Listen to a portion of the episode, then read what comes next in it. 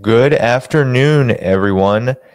This is Danny Haiphong. You are tuning in to another stream right here on the Left Lens YouTube channel. And yeah, so again, this is Danny Haiphong. You're tuning into the Left Lens YouTube channel. Of course, do like the stream, do subscribe to the channel, hit that notifications bell and help boost the algorithm again by liking the stream. And to support this work, you can do so at patreon.com slash Danny Haiphong. That is the way to support this show. That is also the way to just support all of the work that I am doing, my columns, the streams, and otherwise. So, with that said, I'm here for a particular reason there are a few interesting developments that have emerged over the last few days, and I thought I would come on here to talk about them.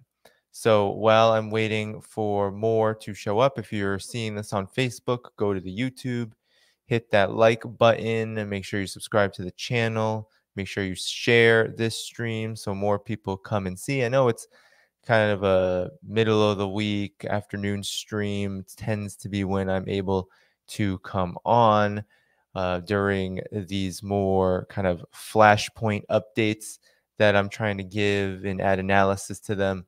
So, with that said, just uh, please, if you can, like the stream, subscribe to the channel, hit that notifications bell, and support this work at patreon.com slash Danny Haiphong. If you're watching this from any other social media channel, please do go to the YouTube at the left lens and uh, like the stream. So, yeah, let's just get right to it. Madeleine Albright, former Secretary of State, former U.S. Ambassador to the United Nations, and much heralded and lauded war criminal on the imperialist establishment, is dead. She died yesterday of cancer. That's, I guess, she was battling that. I tend to have no interest in any of that. What's important is to go over her legacy because Madeleine Albright has a legacy fit for a war criminal, right? And I had people saying that she is the personification of evil. She is the so called first Secretary of State that is or was that is a woman, right? So she was the first woman Secretary of State. That gave her, of course, in this realm of liberal identity politics a veil of legitimacy. And just to start off, I am old enough, although I was very young at this time, to remember how President Bill Clinton, his administration, was at that time perhaps one of the most propagandized administrations that existed in the United States in the sense that Bill Clinton kind of preceded Obama in the ways in which he was portrayed in such a misleading light.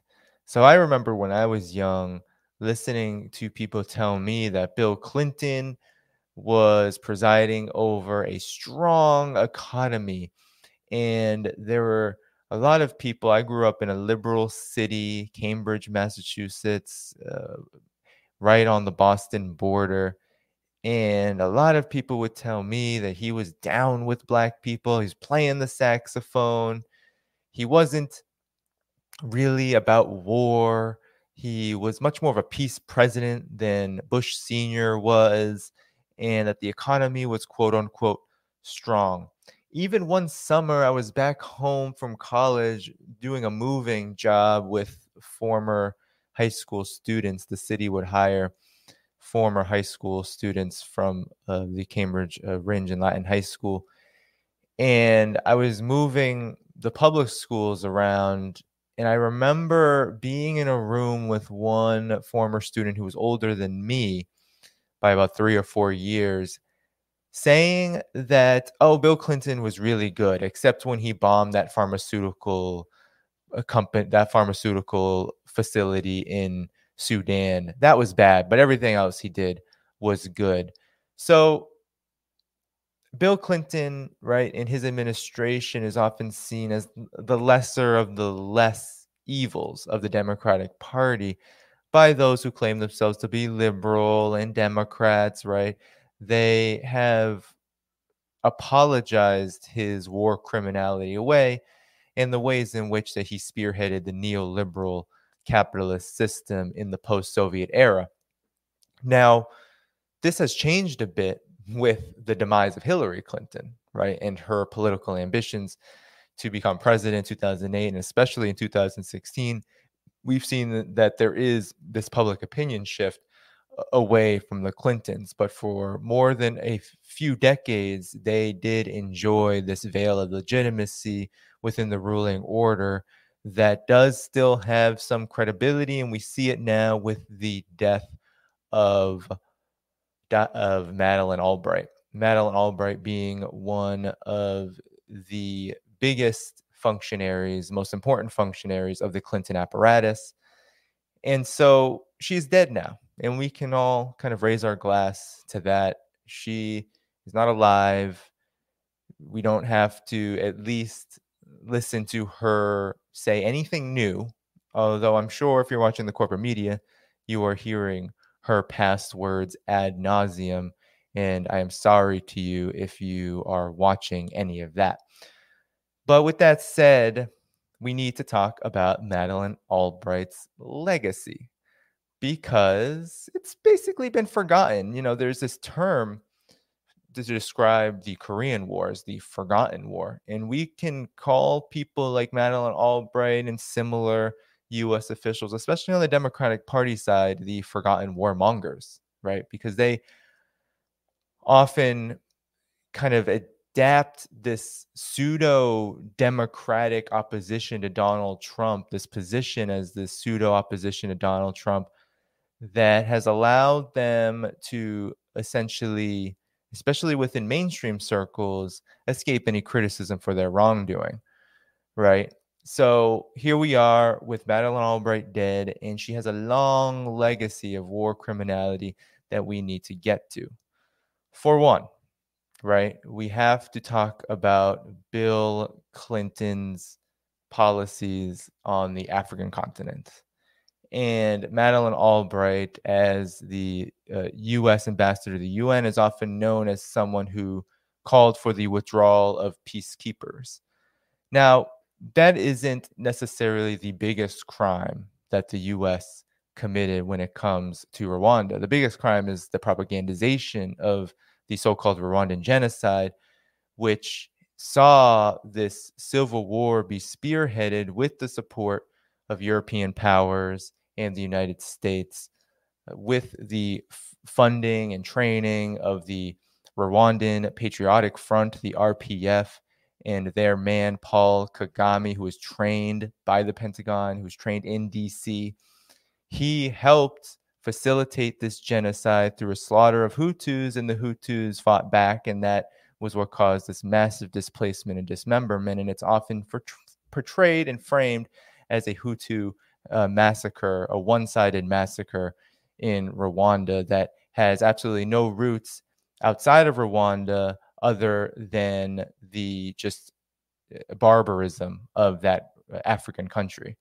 But of course, we know now that not only was the United States negligent with its international influence in preventing and stopping uh, the violent uh, internal conflict, but it was also actively stoking it and actively facilitating it. And Madeleine Albright played a big role in that and supporting that propaganda narrative in also helping to prolong the conflict when the United States could have easily, easily stopped it. But the United States didn't want to stop it because the United States had other objectives. And that other objective was the creation of a genocidal terrain, not just in Rwanda, but in the Democratic Republic of the Congo. Right after the RPF took power in Rwanda, after the so called genocide, Rwanda invaded uh, the, the Democratic Republic of the Congo with Uganda And we have seen the deaths of over 6 million Congolese since then, all in the name of looting and plundering that resource rich country for its neighboring countries that are in large part influenced by US policy, Uganda, Rwanda, uh, but also, of course, for multinational capital, which relies upon the resources of the Democratic Republic of the Congo to feed the supply chains for certain kinds of technology, laptops, cell phones, etc. So Madeleine Albright has a role in that. And that's just the beginning, right? That's just begin the beginning of the blood on her hands. We can then move on to Yugoslavia, the first so-called humanitarian interventionist war it is really the birthplace of humanitarian interventionism because it was the United States through its NATO alliance that bombed Yugoslavia into pieces in 1999 after waging a decade long campaign after the Soviet Union fell to first expel Yugoslavia from the United Nations and then to help with support of Germany and other NATO powers the breaking off of so of Yugoslav republics like Croatia, like Kosovo, etc., in a campaign of annihilation against Serbia, which was the largest republic of Yugoslavia, with many Communist Party members. The most of the Communist Party members came from Serbia, and there was a campaign of terror and aggression, uh, especially financed through the Kosovo Liberation Army, which was really a ragtag gang of fascists and criminals that uh, ultimately burned Yugoslavia to the ground and split that country up into many pieces. Many of those republics now, like Slovenia, are NATO members Slovenia, Croatia, and I think there are a few others. So she has a hand in that. She has a hand in that massive bombing campaign and that imperialist venture that destroyed an Eastern European country, all in the name of expanding NATO and doing what is happening now with Ukraine, right? Isolating Russia, even though Russia at the time was considered this more friendly country under Boris Yeltsin, it did not matter because the doctrine of full spectrum dominance was in full effect and the United States was trying to ensure that even if the Soviet Union had fallen, that that region would never see a country, would never see a people ever rise up and be independent again. And so that's why there was this huge campaign to dismember Yugoslavia and then to steal and plunder all of its resources to ensure that it would remain weak. And so that's what we had Madeleine Albright spearheading as Secretary of State under Bill Clinton. She was spearheading that intervention. She was calling for it. She was extremely racist towards Serbian people. And privately, she told the media, right, in these kind of secret media sessions that they had, that the United States had intentionally made it difficult for Serbia to negotiate with them in order to justify the bombing campaign that would follow and that they needed bombs, right? And we'll go into all a summary of all of this that I found through Gloria La Riva at the Party for Socialism and Liberation that kind of summarizes this legacy. And then, of course, there's the sanctions on Iraq. A lot of people have been sharing the 60 Minutes interview that she did where she was asked, right? And, and at this time, she was the ambassador to the United Nations she was asked by 60 Minutes, what about the impact of the sanctions? Is it worth it? Because the UN had just come out with a study at the time that said that 500,000 children in Iraq had died because of the sanctions. And at this time, of course, the United States was at war with Iraq. First, there was the Gulf War, but it was still uh, in this campaign to isolate and overthrow Saddam Hussein and of course, this led to the US invasion of 2003 on a grander pretext. But there was this uh, sort of unconventional war, uh, this war of aggression that the United States was waging under Bill Clinton, which wasn't really talked about. Uh, Bush Sr. started it, Clinton continued it, and of course, Bush massively escalated it. But according to Madeleine Albright, she said it was worth it. And then later she apologized, saying, Oh, no, no, all I meant was that it led to the overthrow of Saddam Hussein later, and that was a good thing. I didn't want children to die like that. But she didn't say that at the time because it was already known that children had been dying in the hundreds of thousands, and it just wasn't a concern for her. So, this is the blood that Madeleine Albright has on her hands. This is her legacy, right? As a neoliberal, a neocon war hawk of the foreign policy establishment, uh, Madeleine Albright has made her career off of using her identity as a woman to forward the objectives of imperialism. And for that, she has always been and will always be condemnable. She does not deserve any sympathy, any empathy, any condolences, any tears. She has millions of deaths on her hands. She is a global terrorist for the peoples of the world, for oppressed nations, and for any kind of striving for dignity, self determination, and liberation. And for that, uh, she and those who are associated with her, who remain alive today, uh, deserve justice. They deserve the kind of justice that war criminals deserve. And so uh, that is our task from here when it comes to Madeleine Albright. So let me share this article that summarizes her legacy quite well. And I didn't even get into what she said during the Bernie Sanders campaign when she was campaigning for Hillary Clinton, but we will get to that since it is part of this article.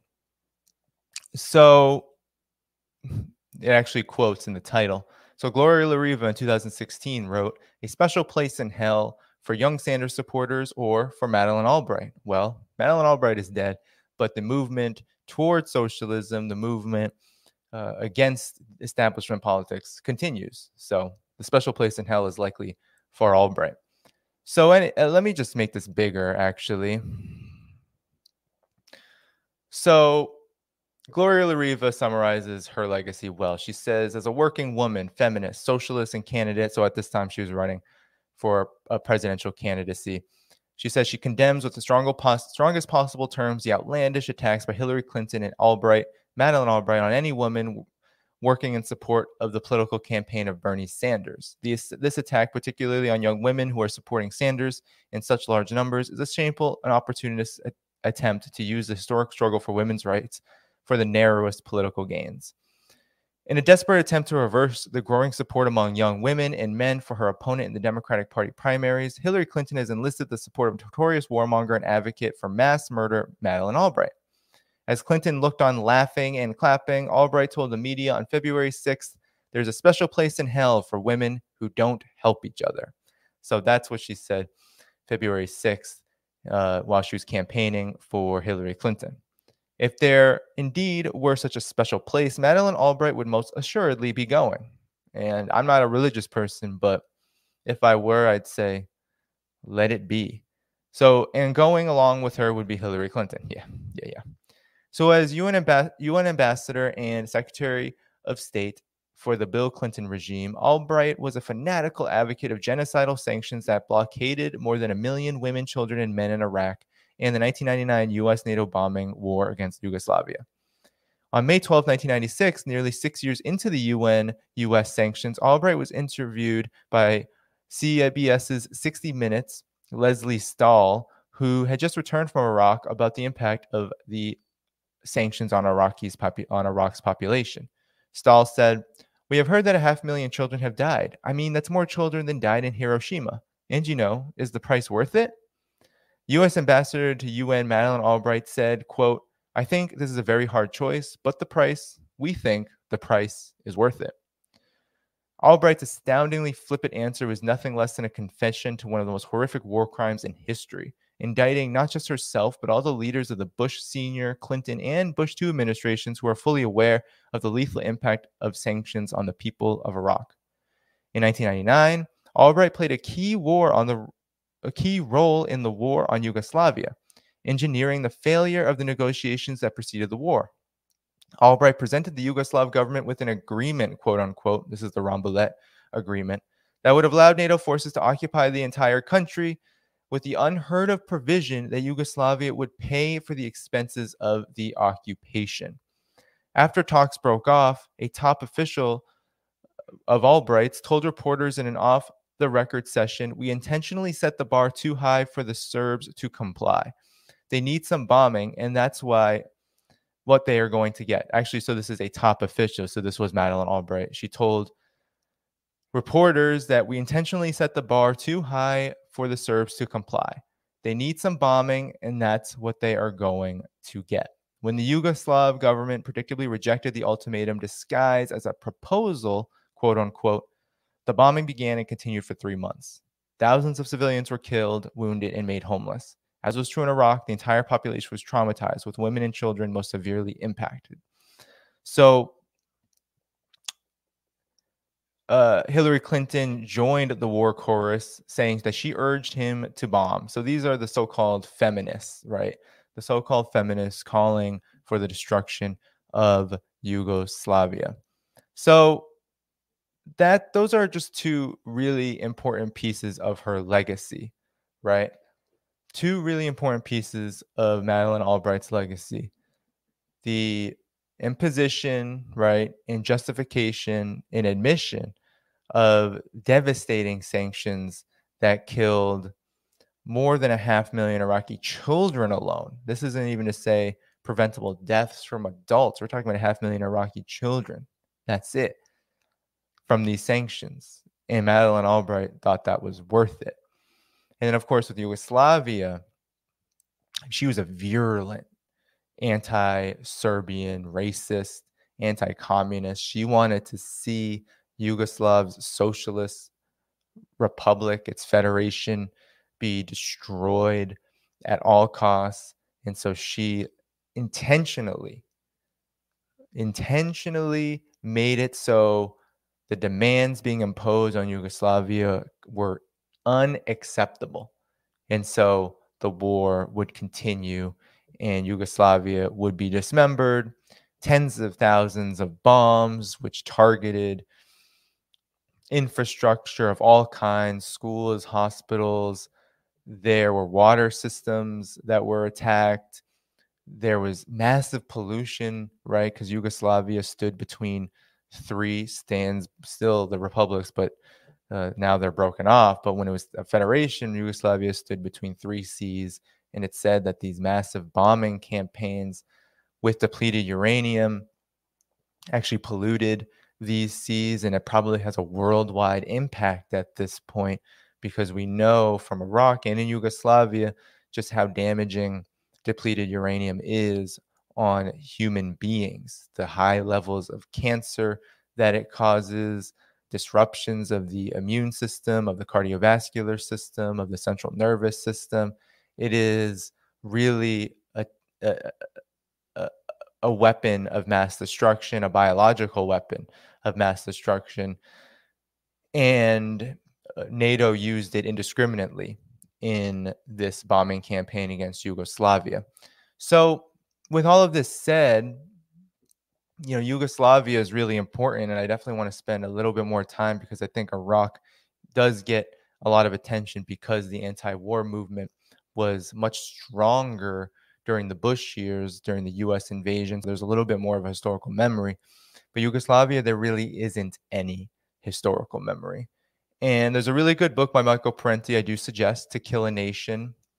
That is a really good book on everything that happened with regard to Yugoslavia. We could spend hours talking about that campaign, about the history of socialism in Yugoslavia, how Yugoslavia was seen both as uh, a socialist republic that eventually needed to be discarded by imperialism, but also as a useful wedge uh, with the Soviet Union, right? Because it adopted its own model of socialism. It was not necessarily aligned with the Soviet Union. And so, actually, the US had pretty good relations with Yugoslavia all the way up until the Soviet Union's fall and actually tolerated its development and its existence at least until 1991. And then the US went full steam ahead with Germany, the newly so called unified Germany, right, on this imperialist adventure to get rid of the last stronghold of socialism in Eastern Europe. And indeed, Yugoslavia was a very modern country. It was averaging something like 7% growth per year for many, many years. It was it was very highly industrialized for its size and for the region at large, right? There's free education and healthcare, affordable housing, and uh, there was a relative level of ethnic unity between uh, those ethnicities that had long and complicated histories. But the United States and Europe, led by Germany, supported the most reactionary forces in the region to essentially break away uh, republics like Croatia, right, using Kosovo as this stronghold of reactionary fanaticism and then right providing air support finally in 1999 to these forces so that all of this support right the national endowment for democracy was involved the cia was involved all of this covert support could then be given this uh, military support that would cement their power because one by one these republics were voting in right-wing reactionary local governments in these republics to try to starve Serbia, which was the stronghold of socialism. It was a stronghold of Yugoslav socialism. And of course, this culminated in the reactionary campaign against Slobodan Milosevic, which led to uh, his eventual arrest and trying for war crimes, which really NATO should have been the one to stand for.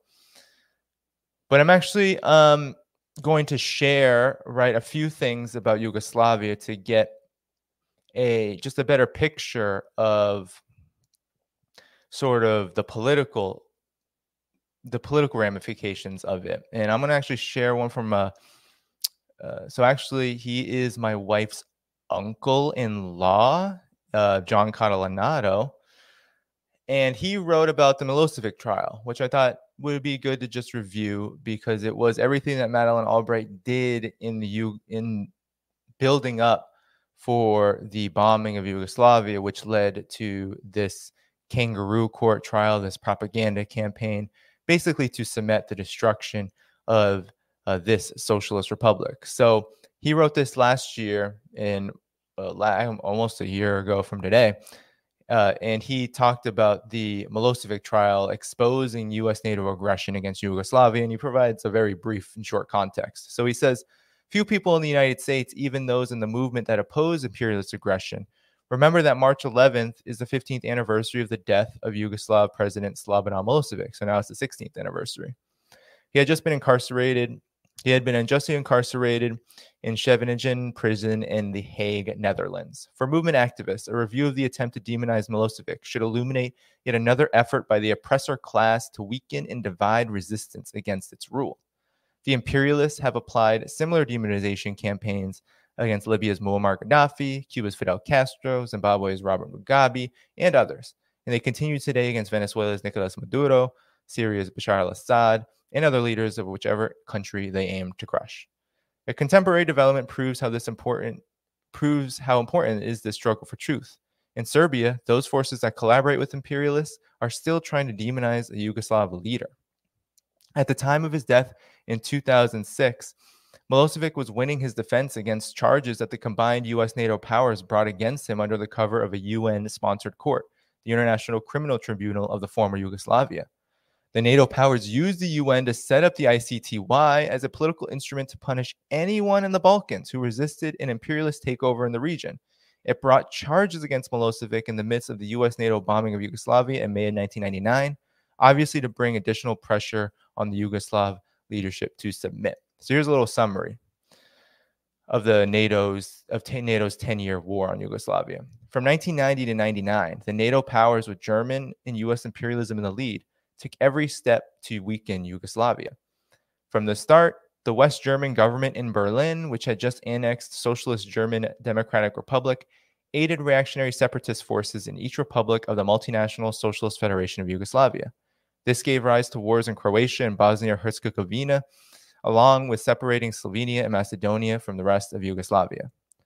Since Germany had the closest contacts with the Croatian and Bosnian reactionaries and the largest economic interests in the region, this initiative put imperialism in the lead of seizing influence in the Balkans.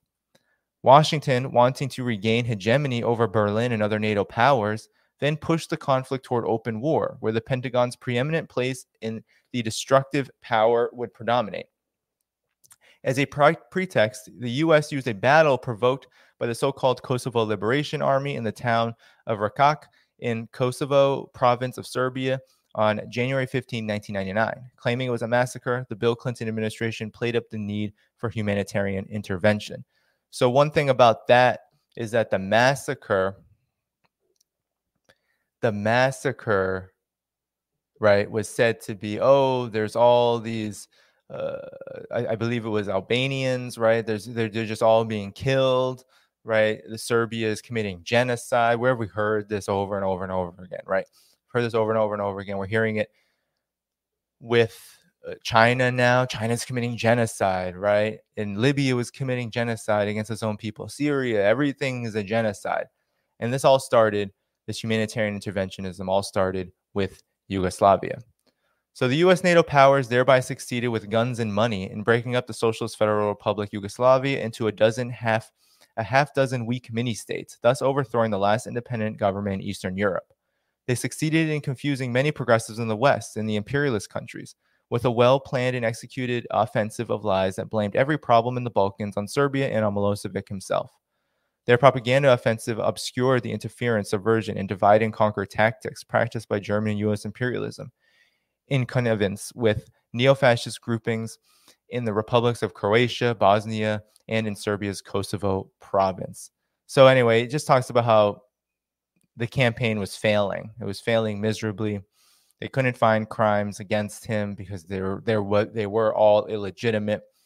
Uh, Milosevic had put forth thousands of pages of text, five hundred thousand pages of so-called uh, to answer five hundred thousand pages of so-called evidence against him, failing to prove their case. The ICTY's attempt would have ended in defeat and disgrace for the imperialists had Milosevic not died. So he ended up dying while he was imprisoned, right? So, uh, and of course, the nature of that death is suspicious. The people have, have raised suspicions about that.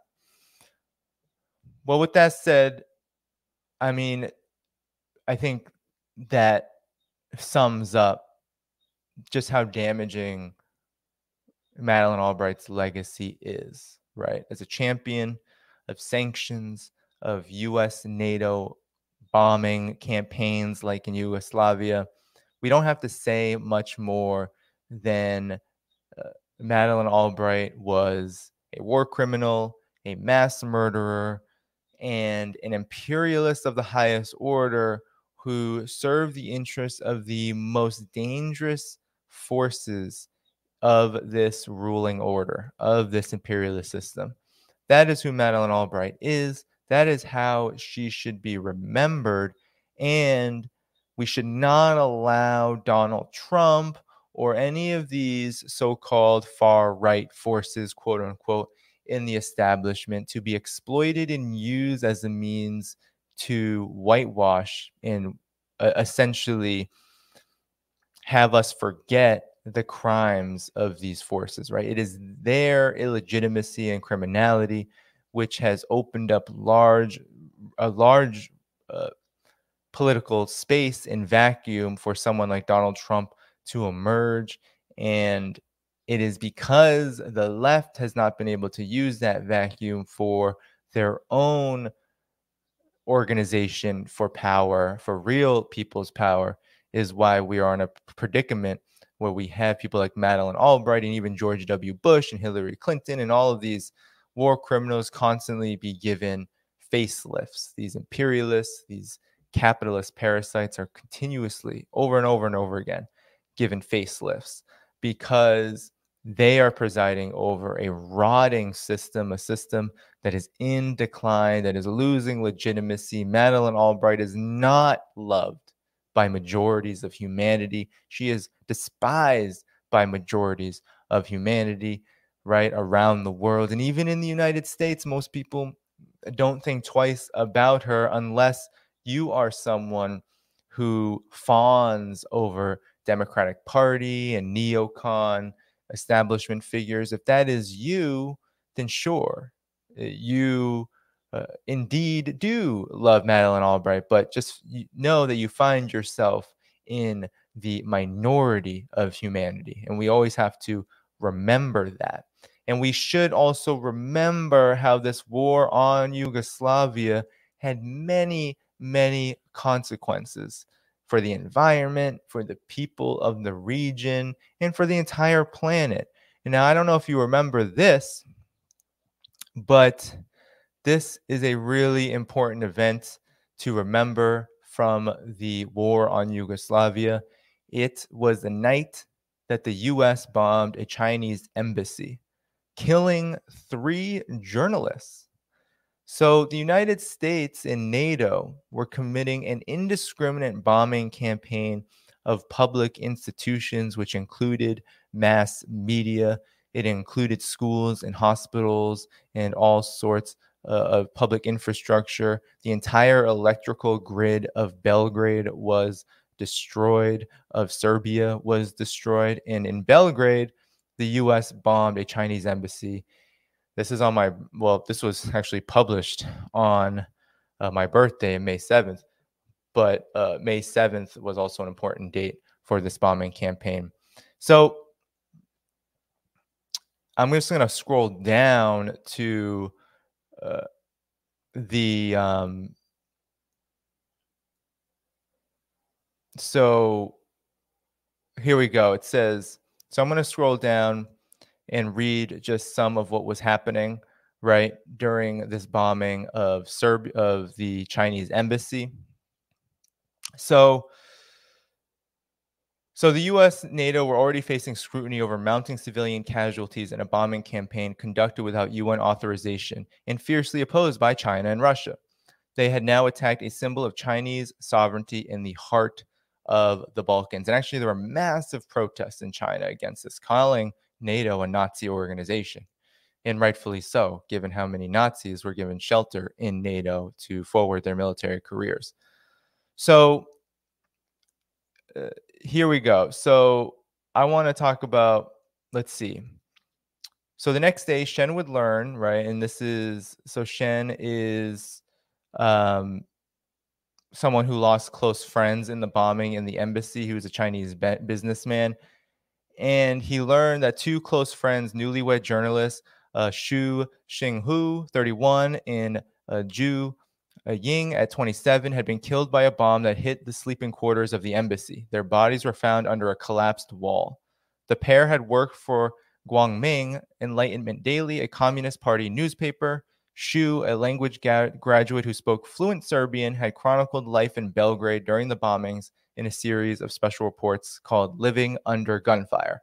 And what's really interesting about this is that it is Chinese journalists now actually in Donetsk, right? There are Chinese journalists actually covering what's happening in eastern Ukraine during the Ukraine Russia conflict, where the US media and the Western media completely ignores, completely ignores, actually attributes, right, these so called Russian bombings, right? They'll attribute Russia bombings and operations within eastern Ukraine as some kind of attack on Ukraine all itself without going over the context of how Russia is actually coming to the aid of these republics which have been under uh, total and intense assault since 2014 so here with these bombings you had Chinese journalists this bombing of the U of the Chinese embassy in Belgrade. You had Chinese journalists sleeping in quarters at the embassy while they were documenting NATO's bombings of Serbia called Living Under Gunfire, right? So, in total, three people were killed and at least 20 injured. So, that's just another example of the devastation and destruction that uh, Madeleine Albright was a part of. So this war had consequences for the entire region, for the world, and it spearheaded and started a campaign of humanitarian interventionism, which continues into this day and which causes devastation in nations like Syria and Iran through sanctions, through military occupation, the destruction of Libya, which destabilized the entire African continent uh, and set the continent back many, many years, if not decades. Right, the the destruction of Afghanistan, which continues into this day through humani- humanitarian interventionism. You have people being starved in Afghanistan for political purposes by the United States after their failed occupation of two decades. All of this has roots in the US NATO intervention in Yugoslavia, which Madeleine Albright helped uh, essentially spearhead and uh, has just untold blood on her hands. And now she's gone. Now she's dead.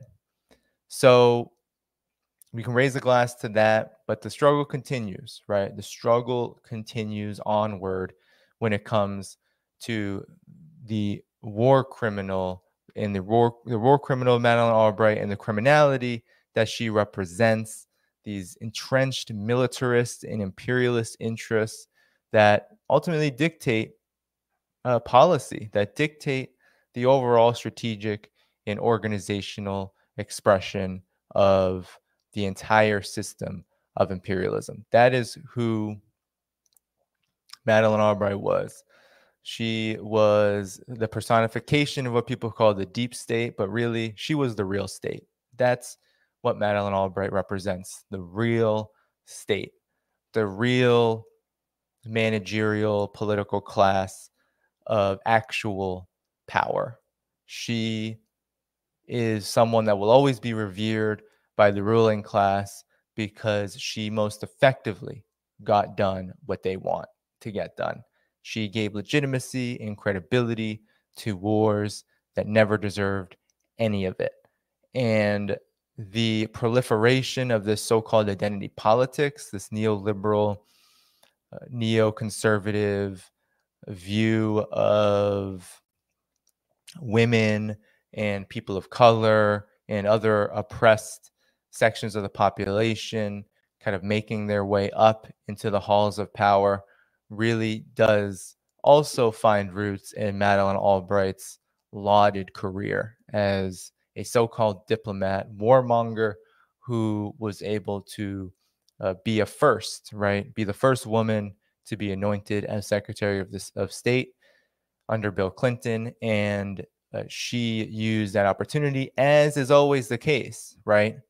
to kind of break the glass ceiling when it comes to criminality because that's what Obama did as well as the so-called first black president. That's what breaking the ceiling, that's what uh, being a careerist and being someone who is supposed to represent this grander vision of a so-called more perfect quote unquote union. That is why you see people like Barack Obama and Madeleine Albright able to be more effective and cause even more damage than perhaps their predecessors could. And it's because they can give this window dressing of legitimacy to a larger section of the political class, especially the liberal class. And, and so we end up in a lot more difficult of a situation uh, where we are called sexist or racist for merely criticizing the condemnable policies of an administration of a government that is merely the organ of violence of an imperialist and capitalist system that is in decline. I say it a lot because it is 100% true. So, with that said, let's move on to the next story, right? Because we can talk about Madeleine Albright all day, but I don't want to. uh, actually, one thing to share with you, I forgot to share it let me share this with all of you. And while you're waiting, please do like uh, the stream. Please do share it. Please do subscribe to the channel. Please do hit that notifications bell. Help boost this stream by liking, liking, liking, retweeting it, doing whatever uh, you can do to get the word out that I'm on. And then, of course, the way you support my work is at patreon.com slash Danny Haiphong at whatever amount you are able. It is very much appreciated. So you might find this funny. Albright gets egged. I love the headline. This is 2000. This is right uh, at the end of the Clinton administration. Albright gets egged. So, shouting death to American imperialism, two men hurled eggs Monday at Secretary of State Madeleine Albright after she told a university audience that defense of common values sometimes requires countries to pay a financial price. Oh, so it sounds like she was justifying those sanctions again. So, after finishing a speech to an enthusiastic, as the enthusiastic audience at Tomas Masaryk University in the industrial city 125 miles southeast of Prague, Albright was milling about in the crowded entrance hall as bystanders cheered. Suddenly, two men shouted death to American imperialism and started hurling eggs. Witnesses said some of the eggs splattered on Albright, who was rushed upstairs where she changed clothes for another appearance. Uh, the police said several people were detained for questioning, but declined to give further details, yada, yada, yada. But anyway, she was so you know, she was championing at this time sanctions on Iran, right? She was trying to isolate the Czech Republic from Iran, right? For the nuclear weapons issue. She was, I mean, she was just a rabid imperialist. She just, she didn't stop, you know, and she didn't stop when she was out of formal, her formal political career. She was writing a book on fascism or something as if she has any right to talk about fascism when she was literally supporting fascists in Yugoslavia, right? Albania actually has a pretty large fascist contingency given its role in World War II. And the US and NATO were, were supporting them. We're supporting them through the National Endowment for Democracy and other forces to essentially uh, uh starve and uh, create ethnic divides and tensions. They made up a large portion of the KLA, the Kosovo Liberation Army. It was it, it was just one of the most disgusting campaigns, and it was not the first or the last campaign where the United States supported fascist forces to destroy a country that they wanted to overthrow and ultimately uh, uh, uh, obtain hegemony over. So, with that said, she got egged and she deserved it.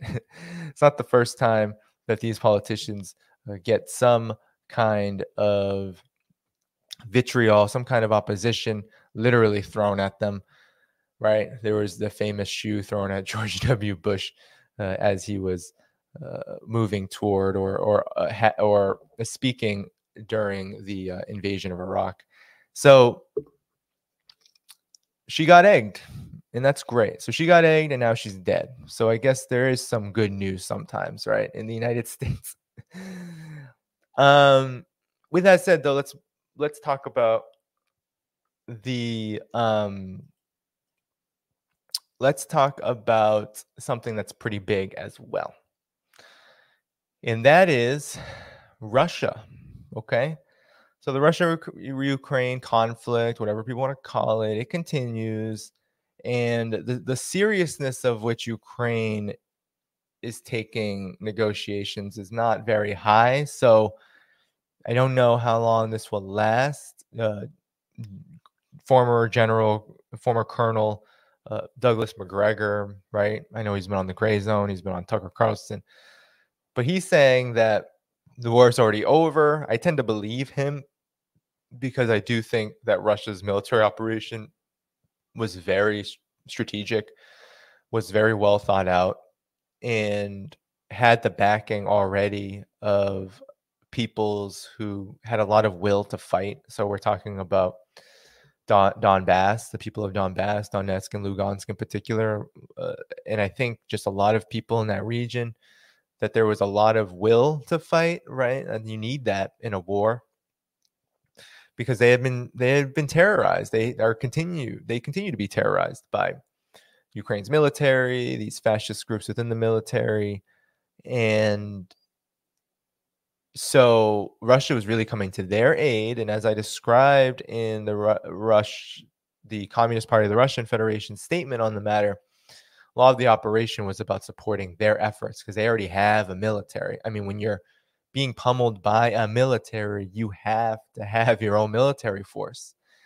And so people didn't I don't think realize that the people of Donbass are not just sitting around waiting for ballistic missiles, waiting for Nazis to come and throw them out of their homes, slaughter them. No, they are fighting back. So Russia was really support is really supporting those efforts, and it'll be interesting to see when this is all over how much of Russia's military operation was actually offensive, was actually Russian weapons, or how much of it was actually them just supporting the offensive cap- capabilities and capacity of a people under siege, right? How much of this is actually Russian speaking Donbass residents, fighters, uh, their military apparatus and infrastructure in these breakaway republics. It'll be very interesting to see because I tend to believe, given Russia's strategic orientation to Syria, right, in 2015, that it's probably similar, right? It's like backing up the Syrian army rather than going in and just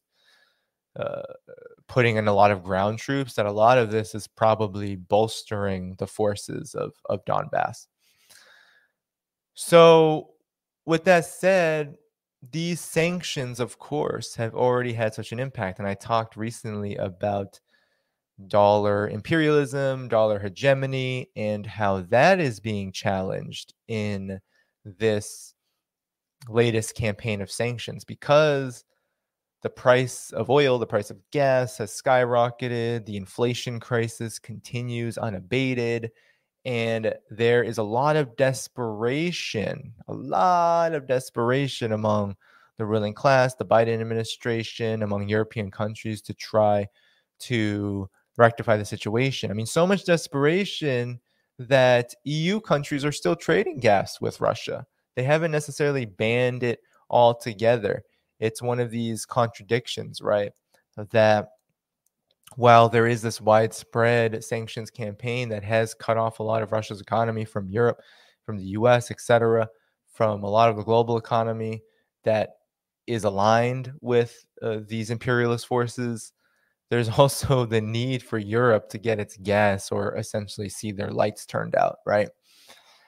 And you know, 40% of natural gas that Europe uses comes from Russia. So, with that said, there's this contradiction of the further you push Russia away, the more likely it is going to seek an alternative to the US dollar the same goes with China. The same goes with a lot of non aligned countries and even aligned countries like Saudi Arabia. The more you push legitimate partners like Russia and China into a corner, when no such corner exists, that's why I like the work of Pepe Escobar in this regard, is that he's very clear that China and Russia are not isolated. They have much of the global south, they have much of the world actually continue to engage with them economically, no matter how bad the propaganda war against them, the new Cold War against them is they're not isolated. China is probably the least isolated country in the world. It's probably the most open.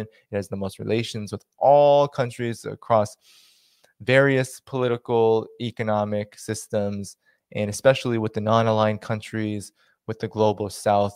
Uh, China is a reliable and, and honestly, a, a really good friend. So, this is where the United States shoots itself in the foot when it comes to the dollar because China and Russia are reliable partners and they're not going to lose a lot of partners over this. They'll lose a tiny minority of the population in the West and the imperialist countries. And of course, these countries have, have a lot of hegemony and influence in the global economy. So it is hurting Russia just like it is hurting the entire world economy. Uh, that uh, these sanctions are not productive in any sense. They not just starve Russians, but they're also creating hardships for people all around the world and the West in particular. But Russia has announced that it is going to, and I'm going to share a CGTN article because I'm sick of Western press, guys. I don't know how if I'm going to be sharing much Western press because I, I can't stand reading their articles about Russia it's in these moments where you're just like, oh my God, I don't I don't want to be repeating and uttering this just anti-Russia, rabidly racist and imperialist rhetoric from the corporate media. So I can get it from somewhere else. And I am getting this one from CGTN, where it's just a summary of what Putin has proposed, which is, I think, is a huge deal in relation to dollar, uh, you know, to to euro and the dollar's decline. So it's it's a huge move in the the currency sovereignty question in the debate over self-determination. Move by Putin announcing, right? This is what he did. He's announced that EU countries uh, are in dis well, he's announced that payment must change in gas deals to rubles. So EU countries and hostile countries, right? And Russia came out with a list of hostile countries. It was mostly the United States, EU, and some of the non-Western partners who have just hook, line, and sinker, like Japan, gone along with the narrative about Ukraine. But this is a huge deal, right? This is a huge deal because it is a it just like the Russia Ukraine just like Russia's intervention in Ukraine on the side of Donbass was this I think earth-shattering moment where a country that has been besieged by imperialism we have to frame Russia as that took a step forward and said no more and this is another step in that direction which I think is going to send shockwaves, regardless of how fast this happens or not, right? We know that global capitalism isn't just affected by the material reality, right? The material sort of developments that occur in these steps forward, but even just the ideas being put forth out there, like changing payments, right? The same thing happened when Saudi Arabia says maybe we'll trade our oil uh, with China in yuan. When Saudi Arabia said that, you saw mainstream media go crazy because they know that this could have e- an economic uh, seismic shift, right? It could have a cataclysmic effect on the global capitalist order that relies on the petrodollar. And the same goes here with trying to require the EU to pay rubles for its gas deals. And so European countries have been thrown into disarray after Russian President Vladimir Putin said, quote unquote, unfriendly countries who buy Russia's gas will now have to pay in rubles. Russia will continue, of course, to supply natural gas in accordance with volumes and prices. The changes will only affect the currency of payment, which will be changed to Russian rubles. Putin said Wednesday at a televised meeting to, of top government ministers. European countries buy some 40% of their total gas consumption from Russia. Since the European Union announced sanctions on Russia in response to its special military operation against Ukraine in February, gas trade between the two sides has been thrown into a spotlight with daily trade volume fluctuating. The European Commission has not commented on the Russia's move, Russian move, but Germany's Federal Minister for Economic Affairs and Climate Action, Robert Habeck, said on Wednesday that he would discuss with European partners a possible answer to Moscow's announcement. Dutch Prime Minister Mark Rutte said on Wednesday that more time was needed to clarify Russia's demand. Questions have also been raised on whether the Russian move will breach trade rules. The previous day, German Chancellor Olaf Scholz dismissed calls for a boycott of Russia's energy supplies, saying that the existing sanctions against Russia have already been affecting its economy and will only get more dramatic every day. He noted that the sanctions were designed to be tolerable for those imposing them, including the long term. Countries who have imposed sanctions on Russia on the list of quote unquote unfriendly countries include the US, EU member states, Britain, Japan, Canada, Norway, and Singapore. So there you have it. You have open admissions, right? An open admission that these sanctions must be tolerable because there are consequences by Germany's new uh, very proto, very pro imperialist uh, chancellor, saying that, yeah, we don't want to completely turn the spigot off from Russia because that would be a disaster. Well, Russia's saying, okay, you're going to pin us so much against the wall. We will use what leverage we have and say, you got to pay up in our currency because now we actually have no use for dollars and euros. Because once you sanction an economy like Russia's to the point where none of its consumer goods can really be exported. None of its uh, other sectors of economy can really be functional in the West. Then, of course, why would you accept euros and dollars, right? That those huge foreign exchange reserves essentially are frozen, not to mention the fact that you have tens of billions worth in Russian assets abroad, which are effectively frozen and stolen from Russia. So, this is, of course, a tit for tat, but it's an inevitable one and one that I think shows how there's less fear about uh, angering this kind of dollar imperialist hegemony than there was before because of Russia's entrance in the Ukraine conflict, because of Russia's decision to come on the side of Donbass. It has really changed the calculus in a lot of ways, but it isn't necessarily new. And I'm actually writing for CGTN an op ed about sanctions and how sanctions are facilitating this move away from the dollar and how it's not a new phenomenon, right? The Belt and Road Initiative, the Eurasian Economic Union, all of these plans for integration, and all the ways in which the US is continuing to isolate itself has created a dialectic where it makes sense for countries that have been subjected to the unfair conditions of neocolonialism and imperialism since the dollar became the dominant uh, foreign uh, currency, the dom the dominant uh, currency in the world after World War II. All these countries, right, should want currency sovereignty and self determination as a precondition to their right to sovereign development and the right to any kind of dignified existence. It's the only way it's going to happen.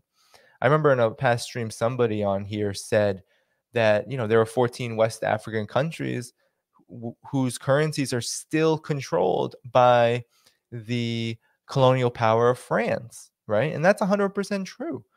And so Europe and the United States, we're always going to have to answer to this wholly oppressive, unfair, and unjust social order that they preside over and how it affects economic development. And the growing closeness of global south countries, the integration projects, the infrastructure projects, uh, these models like the EAEU, the Eurasian Economic Union, the Belt and Road Initiative, they are all the precursors to a more independent South South development model, which eventually will consider, if not completely implement, uh, a currency exchange system that is independent of the US dollar, whether the US dollar wants to participate in it or not. And of course, the answer to that is not. They do not, right? The United States has rejected any kind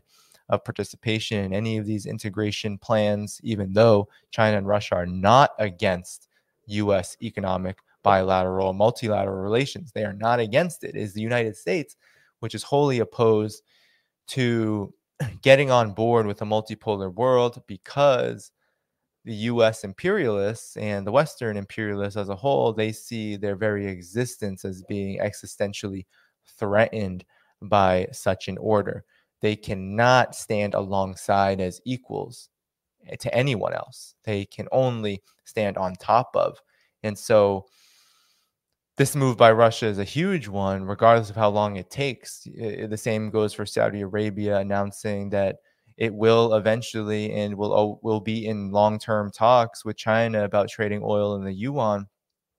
These are big moves regardless of the time frame because they put the writing on the wall for imperialism that this system is not permanent, that this system is not the only one that exists, that China's socialist economic model and its uh, multipolar and multilateral orientation to world affairs, uh, Russia's model uh, of a multipolar and multilateral uh, approach to world affairs, that they are alternatives to this, and that countries that have been besieged by imperialism in Latin America, Africa, and Asia can rely upon them.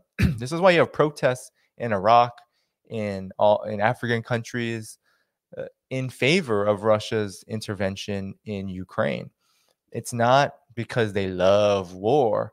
They, but it's because they want to see the U.S. and NATO receive real justice. They want to see them beaten back because these countries have a history of being victims of imperialism, of having their economies plundered and privatized, of having foreign powers first colonize and dominate them directly, only then to use proxy forces, to use neocolonial regimes, to continue under the underdevelopment and the political instability of, of these countries. So while we, it may feel really isolating in the West, we may feel really isolated as anti war and anti imperialist forces. We may feel like that the world has gone mad, or at least our world has gone mad because of the fever pitch of the propaganda and how it's been effective in convincing majorities of the populations of where we may reside, whether it's here in the US or out in the West somewhere, against Russia and fervently for war, to uh, massively arm Ukraine, to militarize the entire region, to risk World War III, right? When you have these conversations openly being had, my wife recently, who's a nurse, was talking to someone, a fellow nurse, who was saying that she wants to see a no fly zone because they need to stop Putin at all costs. When that propaganda is effective like that, it can feel really isolating and dangerous and scary to be someone speaking out against imperialism. But nonetheless, we have the majority of the world, China, Russia, and much of the global south not aligned with the US's imperialist ambitions in major ways, whether that's through uh, being able to po- be politically assertive, like uh, the independent, sovereign, and socialist oriented governments in Latin America, like Cuba, for example, whether it's, of course, China and its ability and capacity to be uh, both non aligned, take an independent foreign policy position, as well as meet incredible domestic goals for itself. Uh, these countries are the majority of humanity and will be in the lead toward rebuilding this world in a manner that is more just, more fair, more equitable, and more aligned with the needs of both the people on the planet. And so we have a lot to hang our hats on and to get involved in and uh, try to forward and promote while we wage our own class struggle here in the United States, right? So we do have hope in this regard. And I think that the space for that hope will continue to widen as these countries become more assertive out of both necessity and out of both uh, and out of their strategic orientation. So with that said, right, we are marching toward a multipolar world, a post-dollar world, post-euro world, uh, which is a lot longer in the making, right? That is not a short-term phenomenon, but it is one that will happen the more that imperialism declines and the more that China's rise and the rise of the global south occurs. And now the caveat to this is that the United States, these NATO countries, these imperialists will not allow this to happen without a violent fight. And that's where we come in. That's why we have to be steadfast. We have to organize. We have to be involved in political education, in the popularization of anti imperialism, of being involved in our own struggles in however way we can, whether you're an organizer, a writer, a journalist, whether you do media, whether you do activism, whatever it is, uh, you've got to go into those spaces ready to move that needle in the direction of peace and in the direction of a real understanding of world affairs so that our struggles here can be that much more effective, right? We have to have sophisticated conversations about racism and white supremacy and about the racism of imperialism and the racism of the United States' and Europe's domestic political situation, how those things are connected.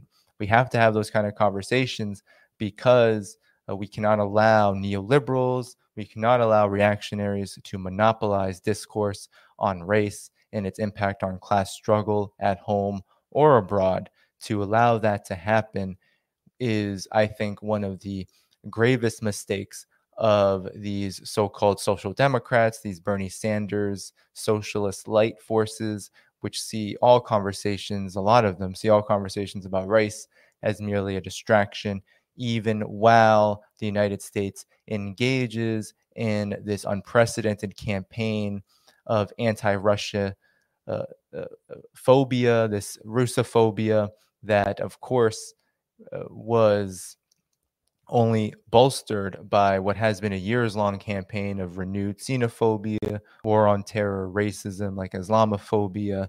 And we can go on and on and on and on, right? Our racism is a real phenomenon. It is a real tool and weapon of war. And it is one that is used to wage class war here in the United States through mass incarceration, police homicide, through gentrification, through the ghettoization and super exploitation of uh, certain sections of workers, uh, black workers, immigrant workers, etc. Uh, these are all interconnected. Class war is war proper. It is the war of our moment of history. And it is not merely, right? Class war is not just merely this idea of worker and the boss. While that is certainly central and a huge part of our class struggle, a class war certainly includes the realm of imperialism, and we have to understand it as such and to promote it as such for us to be really, truly in the class struggle on a global scale. And so that's what we learn from Russia's decision, right, to begin forcing EU countries, hostile countries, to pay for its natural gas in rubles that's what we learn when we hear about Saudi Arabia considering uh, paying uh, uh, China in yuan for its oil. Uh, that's when we that's what we learn when we see right like China and Iran strategic partnership and cooperation agreement. Russia and China have huge strategic partnership and cooperation agreements.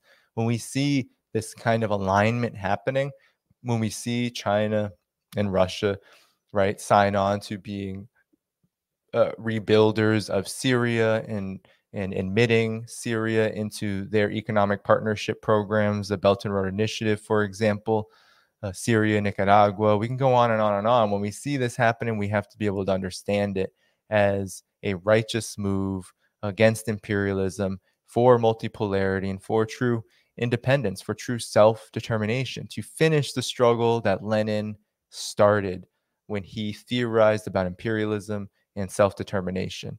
To finish that struggle is a key on the agenda of the global class struggle, and it is happening. It is happening right now.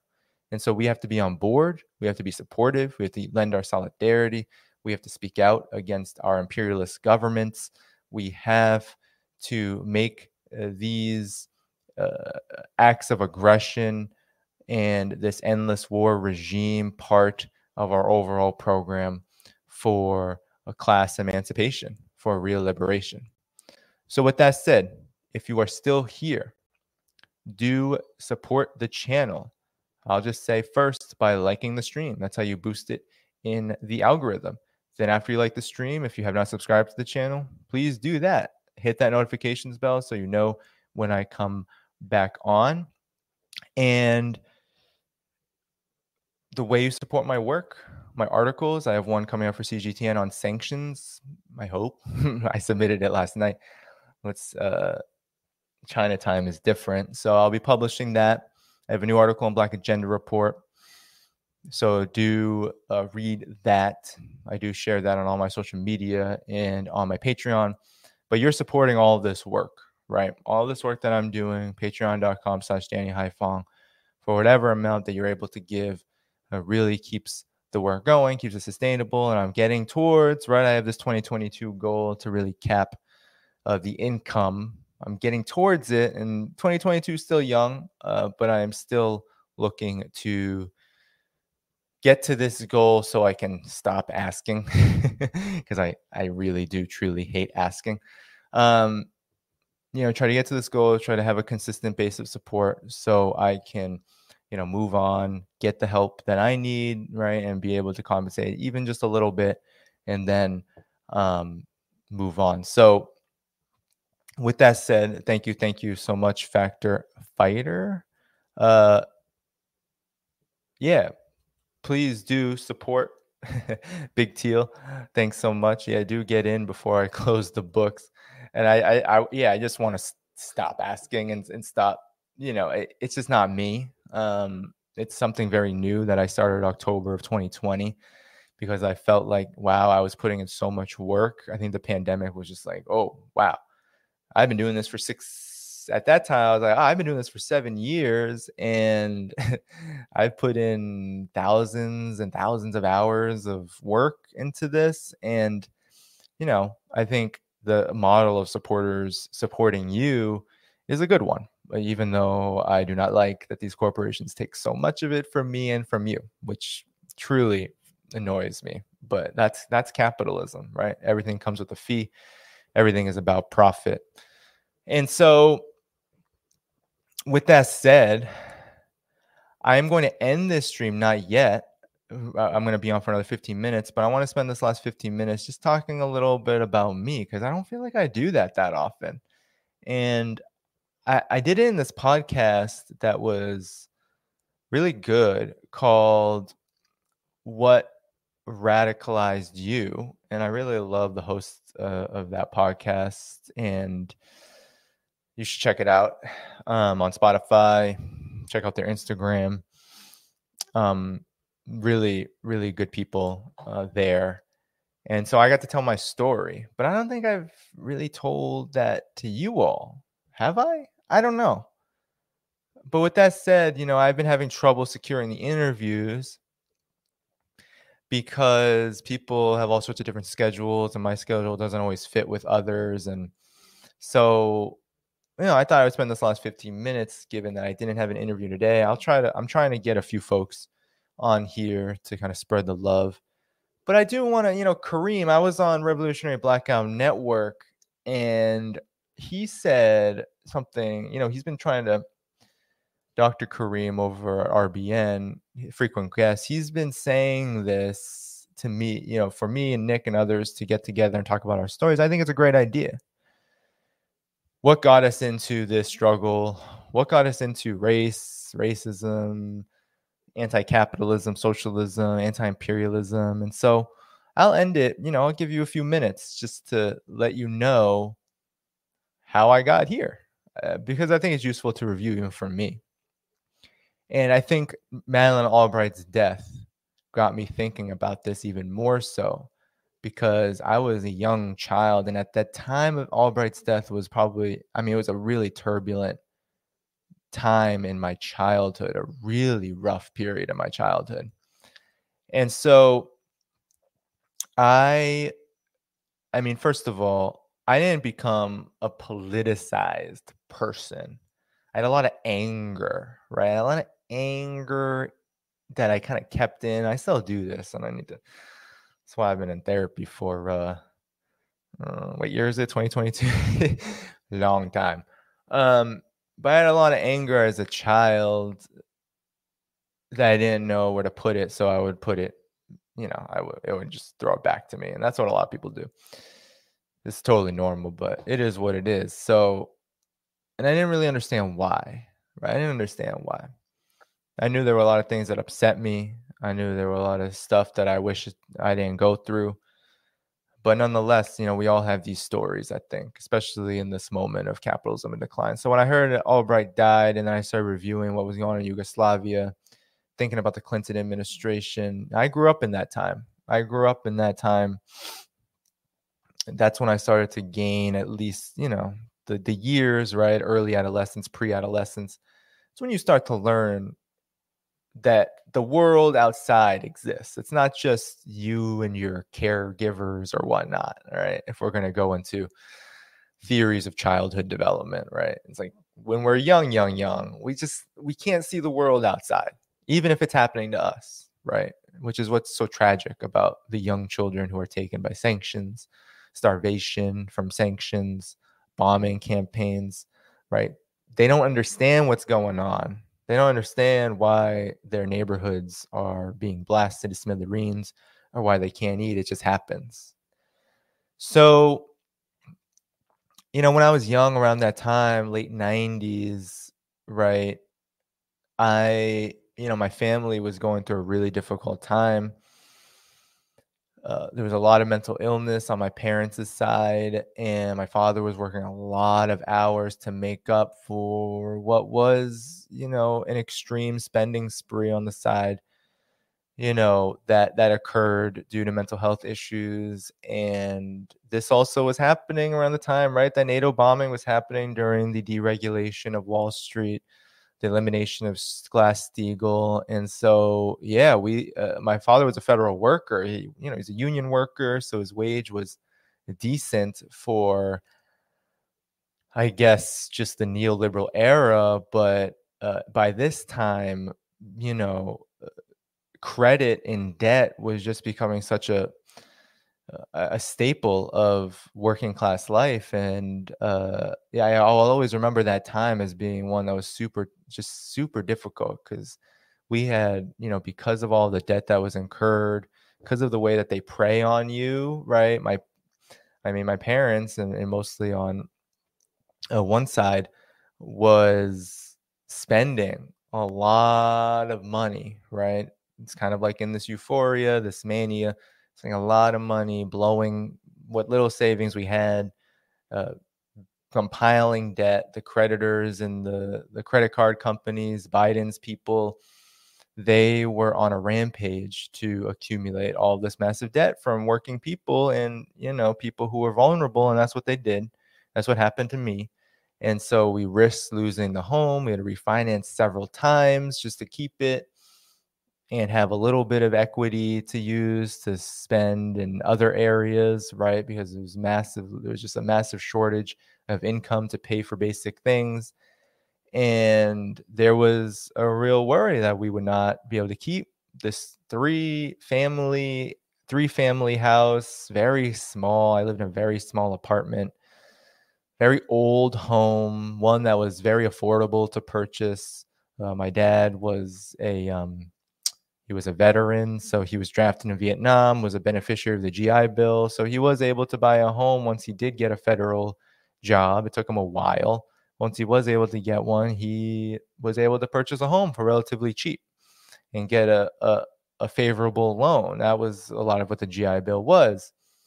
But with neoliberalism, a lot of that came back. A lot of that was taken away. And so there was a lot of strife. I mean, I'll never, I, I was, we were up I was up, they would call late hours, early hours, right? Looking, debt collectors, looking, looking. It was very, very stressful, you know. Not to mention living in a house of mental illness. It was stressful. Um, and then, of course, there was the racism piece that made me very angry because I grew up in a diverse, quote unquote, community, a working class community. And racism was just part of the language. It was just part of the experience, if whether you were hurling it or whether you were experiencing or whether you were doing both because it was just that embedded in daily life like it is for most people everywhere in America. That's why I don't get the deniers. It's not that important. Uh, you kind of grew up, right? Talking about it, thinking about it. And it was really part of my experience. A lot of anti Asian racism was just so prevalent right? The war jokes, the jokes about uh, Vietnamese and tunnels, about quote unquote gooks and chinks and all of that was just part of my daily life. It's how people understood me. So much to the point where I remember around this time too, right? 10, 11, 12, I was like trying to lie because I have like this mixed race background and say like I'm from I don't know I like picked a part of the map. I was like I'm from Greece, right? That's how sh- much shame I had about my quote unquote identity about my uh, national background. And, you know, my mother's side is Vietnamese, and she was not really open to talking about her background and comes from, I think, a pretty uh, right wing political background that emigrated during the liberation struggle before the big 75. I believe it was like 73 or so when she came.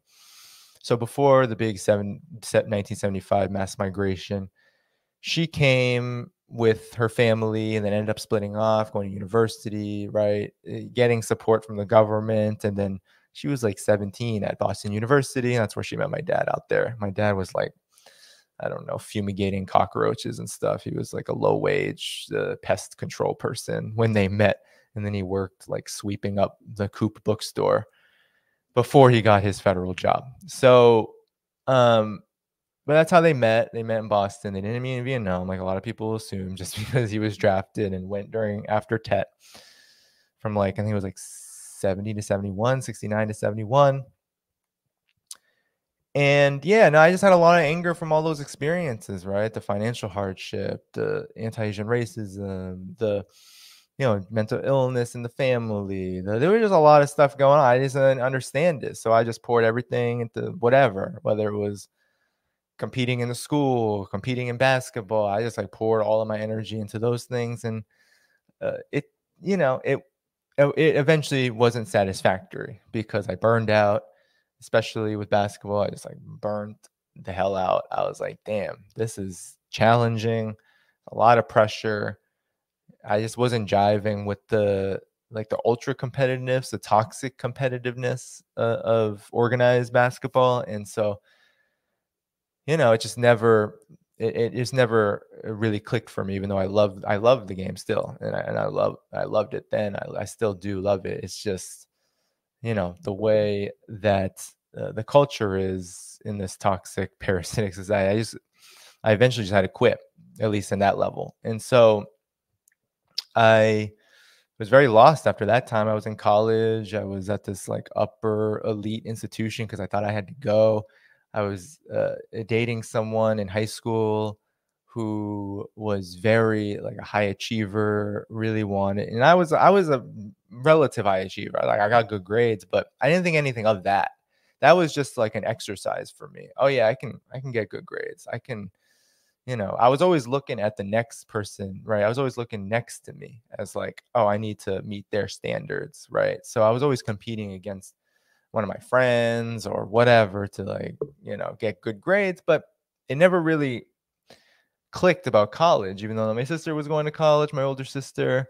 I really wasn't that motivated for the experience of college. And I think that's because of my senior and junior year were just incredibly difficult years for me, right? Incredibly difficult years. So I wasn't really thinking about it.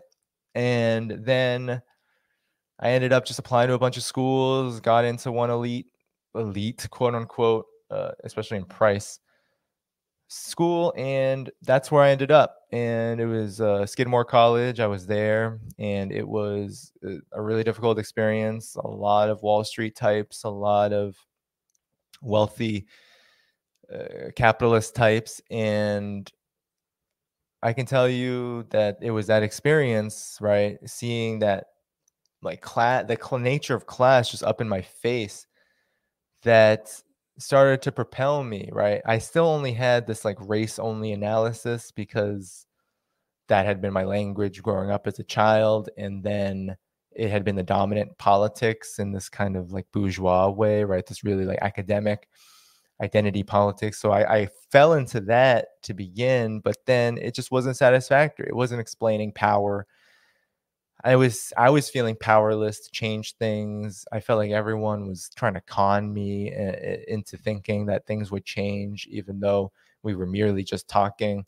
So I had a professor who was like, "Look, get into the class struggle," even though he was a liberal or whatever. He was just like, "Look, this country has a history of class struggle in the labor movement, so uh, check it out." And he placed me in contact with a program in New York City, the Union Semester Program. I did that for a semester burnt out because Occupy Wall Street was happening. The internship was not a good internship, even though it was an interesting struggle, the Sotheby's lockout. Uh, but I didn't know how to plug into that. It was really hard to know how to plug into something as just an intern student outside of the labor movement. They didn't have much for me to do. I didn't know how to insert myself. I wasn't an experienced activist. I just didn't have that yet. So that happened. That was disappointing. Occupy Wall Street taught me a lot, though, about politics. I met a lot of communists, anarchists, socialists. We would talk. I was very skeptical of all of them at the time. I was just like, I don't know where I fit on this spectrum. And I would just watch and analyze and see how their strategic conversations and then their efforts would bear fruit and try to understand why certain things didn't work right so there was this one example i remember i'll always remember of an organizer who wanted to go to and i was dating actually someone who lived in this area uh, broadway junction which is in east new york brooklyn very poor, very black neighborhood. I was dating someone who lived very close to that area, so I was familiar with it. And I remember this white kind of Occupy Wall Street, kind of on the Democratic Party spectrum, was just like, we're going to go to Broadway Junction and, and organize the poor folks who are there. We're going to merge our movements together and we're going to go to that train station. We're going to get this big showing. And, and I was just like, you and your white middle class friends are going to go to a train station and just scream about and say why they need to join your movement. Eh, you're not going to build relationships with the community. You're not going to talk talk about what their issues are. You're not going to engage in a conversation as equals. You're just going to go there and say, "Come, come to us because we're right." I was like, I don't think that's going to work. like just from what I know about that neighborhood, people grew up in it. I'm like, I don't know if that's going to work. I don't know if that's how uh, to address uh, the contradictions among our class especially when it comes to race. And of course, it kind of, uh, well, it didn't kind of, it it failed. So I learned a lot from that. In that, like, you know, I needed to find a way to talk about class struggle that took into account the very particular contradictions of the United States, its society, its imperialist system.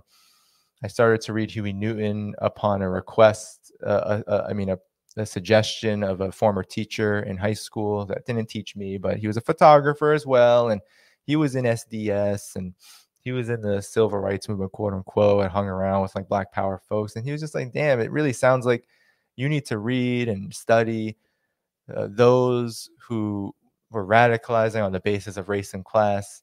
And so I started doing that. And it did really actually help me understand the situation a lot better because not only with people like Huey P. Newton and Assata Shakur talking about imperialism and capitalism from the perspective of the United States in a very clear way, and also a very personal way, so I could really synthesize my own experience and see, okay, where do I fit in this?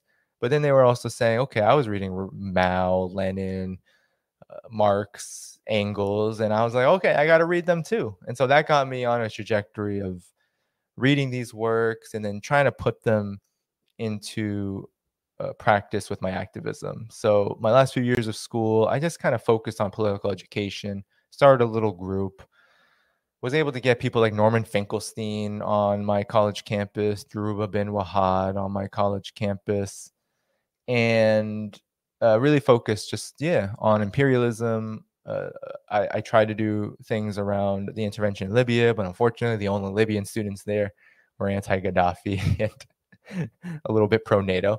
So that was awkward. Uh, the people I was doing Palestine work with, but nonetheless, I was just trying to do some political education. I started writing for the school newspaper a lot. Eventually, got kicked off the school newspaper because I wrote. I kid you not, I wrote an article about education privatization, and that was seen as too controversial, and I was uh, kicked off. Before that, I was talking about race, and it was just controversial to the readers to the point where I was like receiving threats. but nonetheless, I uh, started my writing there. And then when I got back home to the Boston area, I was like going around organizations, trying to figure out where do I fit.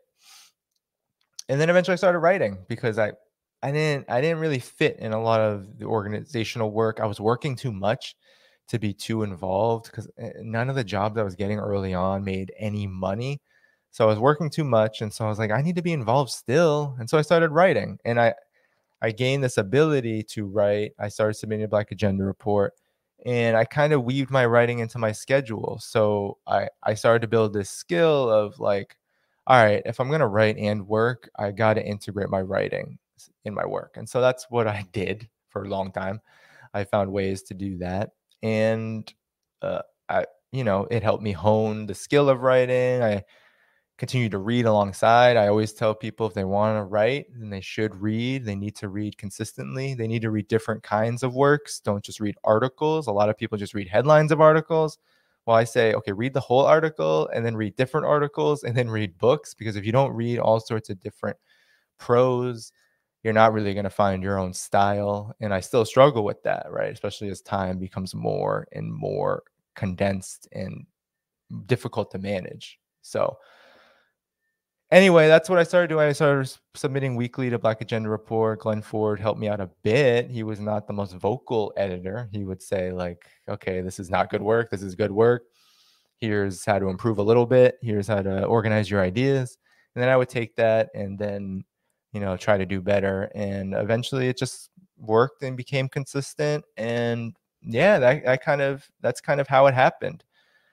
Uh, and I got really politicized by events like the US NATO bombing of Libya, which helped me find Black Agenda Report and then helped me kind of focus my study on liberation movements, on anti imperialism, on Marxism Leninism.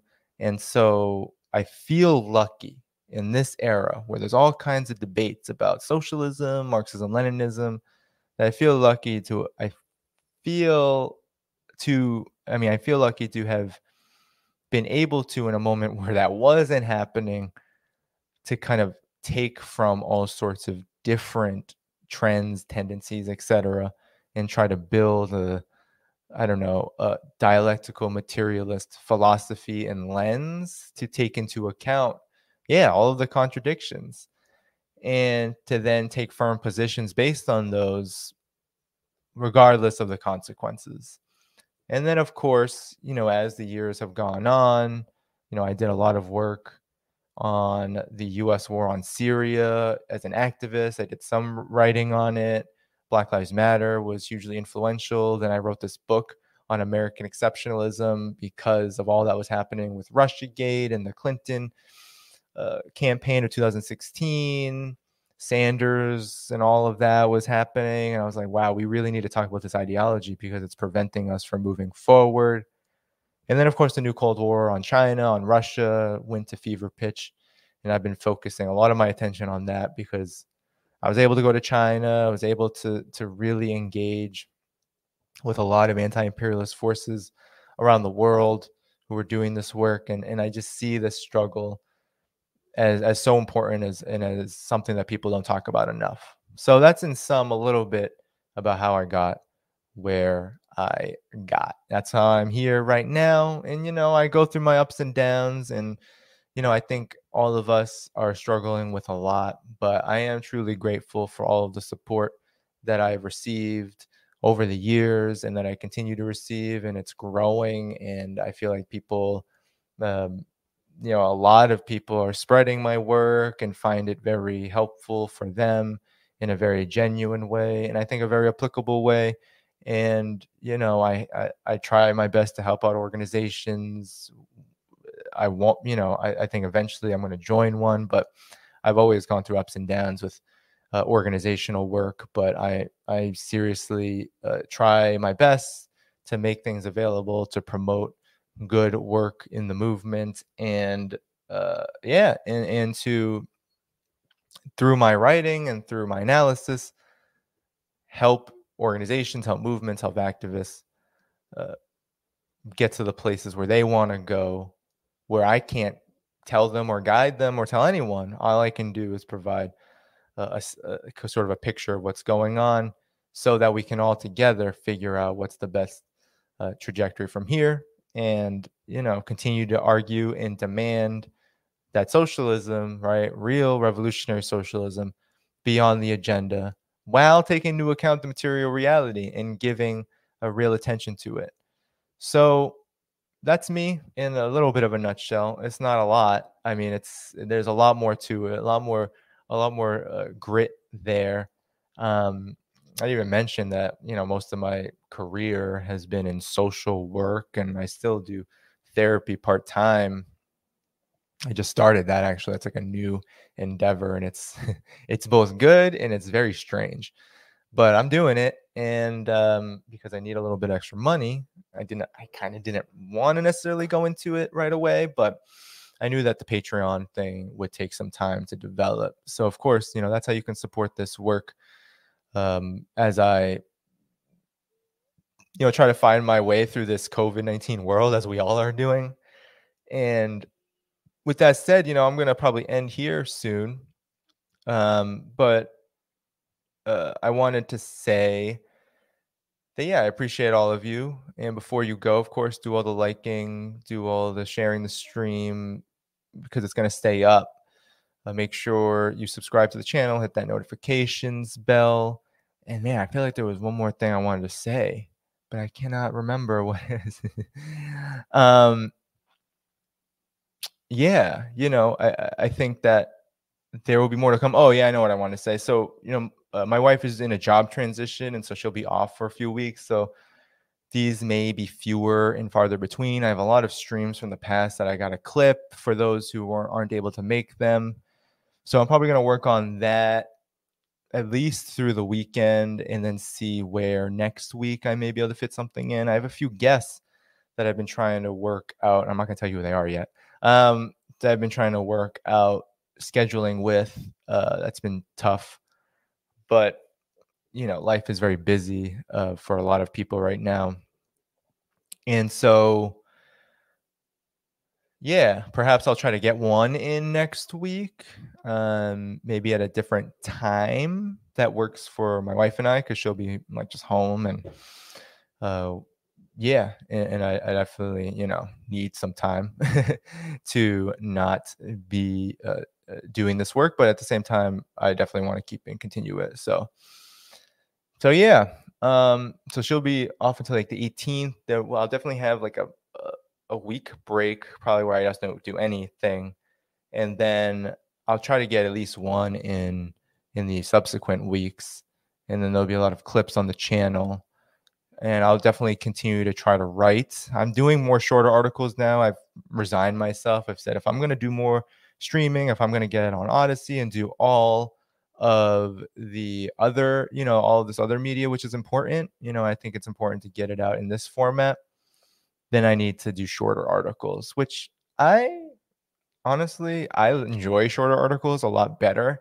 I know that some people like those real heavy hitting, like 5,000 worders, but that's never been me. And it takes me a lot of effort to do it. And I just don't know where I just don't know where the audience is all the time for that, you know. Um so um so yeah, you'll get short articles from me for here on out and uh so look out for those, you know, I got one coming out soon and then um yeah, I'll just uh, I'll just keep you know keep responding to things and trying to put in work that hopefully is valuable and helps out with the overall discourse. So, anyway, peace out, everyone. This was a great stream. It was good to be on with you. Um, you know, and continue to like, share it, subscribe to the channel, hit that notifications bell. And yeah, support my work. Patreon.com slash Danny Haiphong. We're getting to the end of the month. So yeah, anything that you are able to contribute is very much appreciated. Salute everyone. Peace out. And I'll hopefully see you again soon. Um, and, and take care. Bye bye.